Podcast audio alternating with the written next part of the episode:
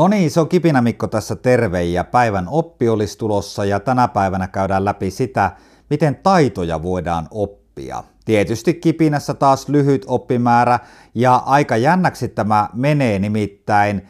Meillä oli tullut tuonne meidän toivepoksiin tällainen toive, että voitaisiko Kipinässä käydä läpi sitä, miten opitaan kickflip. Ja Erika laittoi mulle sitten tämän viestin ja ensimmäisenä kysyi, että Tiedätkö sä Mikko, mitä tämä tarkoittaa? No kyllähän mä tiedän, koska kyseessä on rullalautotemppu, ja tämän toiveen oli meille lähettänyt Veikko, joka on noin plus miinus 10-vuotias skuutti ja skeitti nuorukainen, ja nyt mä haluaisin, että Veikko tästä kipinästä saisi vihjeitä siihen, miten sitä skeitti, kickflip-taitoa voisi harjoitella, ja tietysti sinä, joka olet siellä kuulokkeiden toisessa päässä tällä hetkellä, niin sä saisit myös vihjeitä sun taidon oppimiseen tästä kipinästä. Ja mikä ihme se kickflippi nyt sitten on? Lyhyesti tietysti helpoita on se, että sä meet YouTubeen ja katot sieltä kickflip ja skateboarding, niin sä näet siellä tuhansia erilaisia kickflippejä. Mutta lyhyesti se tarkoittaa sitä, että skeittilaudalla hypätään ilmaan ja siellä jalkojen alla se lauta pyörähtää akselinsa ympäri kerran 360 astetta ja sitten hypätään siihen päälle ja jatketaan matkaa.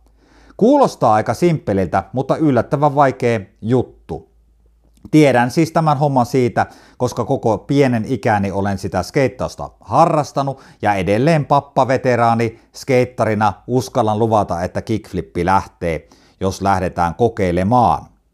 Mutta mä oon käyttänyt tässä kipinässä apuna tämmöistä blogia kuin valmennustaito.info, ja siellä erityisesti olympiatiimin kanssa tutkija työssä tehnyt ammattilainen on täällä keskiössä, eli Sami Kalaja.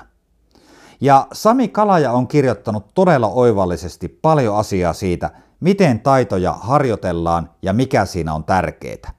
Ja nyt tässä kipinässä mä tarjoan Veikolle ja sulle kaksi erilaista vihjettä siitä, miten taitoja voidaan harjoitella ja mikä taitojen harjoittelussa on kaikista tärkeintä. Käydään nämä jutut läpi. Taitojen oppiminen perustuu harjoitteluun. Mikään muu tekijä ei voi korvata käytännön harjoittelua. Yleinen sanonta. Tekemällä oppii pitää täysin paikkansa. Arvostettu lahjakkuus- ja taitotutkija Anders Eriksson – tutki menestyneitä viulisteja ja huomasi, että he oli kaikki harjoitellut vähintään 10 000 tuntia. Ja sitten tämä Eriksson laajensi tätä tutkimustaan myös urheiluun ja huomasi, että siellä oli samankaltaisia harjoittelumääriä, joilla sitten oli päästy jopa huipulle asti. Tätä Erikssonin tutkimusta on myös kritisoitu. Eli sitä, että pitääkö se harjoittelun määrä olla 10 000 tuntia ynnä muita asioita, mutta vääjäämätön totuus on se, että ensimmäinen tämän kipinän vinkki, Veikko, sulle on se, että harjoittelua pitää tehdä kovasti, jotta sinä voit tämän tempun oppia. Ja nyt kun Veikko sä menet seuraavan kerran sinne skeittiparkkiin, niin sun pitää treenata. Jokainen niin sanottu moka, se on se esionnistuminen. Sun pitää katsoa miten muut skeittarit tekee sitä temppua, sä voit mallioppia ja muista koko ajan se, että kun sä jatkat harjoittelua, niin sä tulet joku päivä tämän tempun varmasti oppimaan. Mutta jos harjoittelu on näin merkittävässä roolissa, Veikolla, sinulla ja minulla, jotta me opitaan se uusi taito, niin kuunnellaan tämä seuraava juttu siitä, mikä on taidon määritelmä. Taitojen opettelu ei kuitenkaan ole identtisten toistojen suorittamista. Mä toistan tämän vielä. Taitojen opettelu ei kuitenkaan ole identtisten toistojen suorittamista. Eli nyt kun Veikko oppii tekemään sen kickflipin, niin jokainen temppu, eli se kickflippi on vähän erilainen.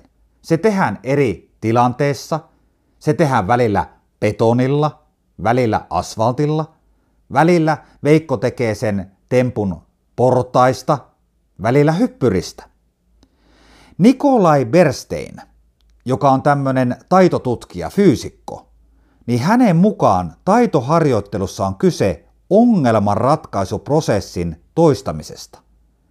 Koska jokainen suoritus on aina erilainen, niin samanlaisen suorituksen toistaminen on mahdotonta. Sen sijaan toistetaan yritystä ratkaista ongelma.